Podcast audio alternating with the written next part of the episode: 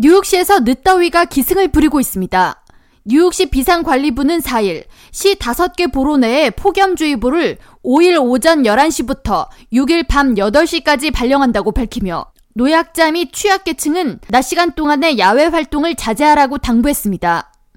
뉴욕시 비상관리국 자크 아이스콜 국장은 무더운 여름이 지났다고 생각하고 이번 주 날씨를 맞이하다 노인 및 만성 질환자들은 열로 인해 발생할 수 있는 여러 질환 등을 얻게 될 수 있다고 우려를 표하면서 더위로 인해 메스꺼움이나 어지러움 등을 느낄 경우 가족이나 주변 지인에게 즉각 도움을 요청하라고 당부했습니다.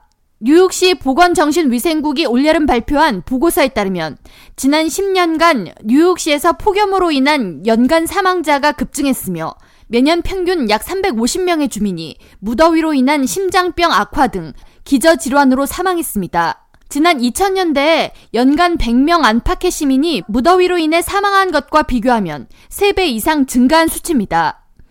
열사병으로 인한 대부분의 희생자는 에어컨이 없는 집에서 사망했으며 보고서는 뉴욕시 가구 중 90%가 에어컨을 갖추고 있지만 저소득층 지역의 경우 냉방 시설을 갖춘 가구가 76%로 평균 이하를 보이고 있다고 지적했습니다.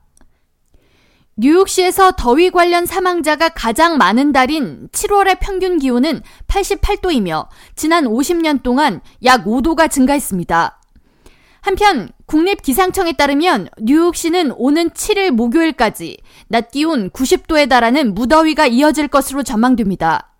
뉴욕시 비상관리국은 더위를 피하기 위해 시민들이 찾을 수 있는 냉각센터를 5일과 6일 양일간 운영한다고 밝혔으며 가장 가까운 냉각센터는 뉴욕시 민원 안내 전화 311로 문의하거나 냉각센터 검색 웹사이트 finder.nyc.gov slash coolingcenters를 통해 찾을 수 있다고 설명했습니다. K라디오 전영숙입니다.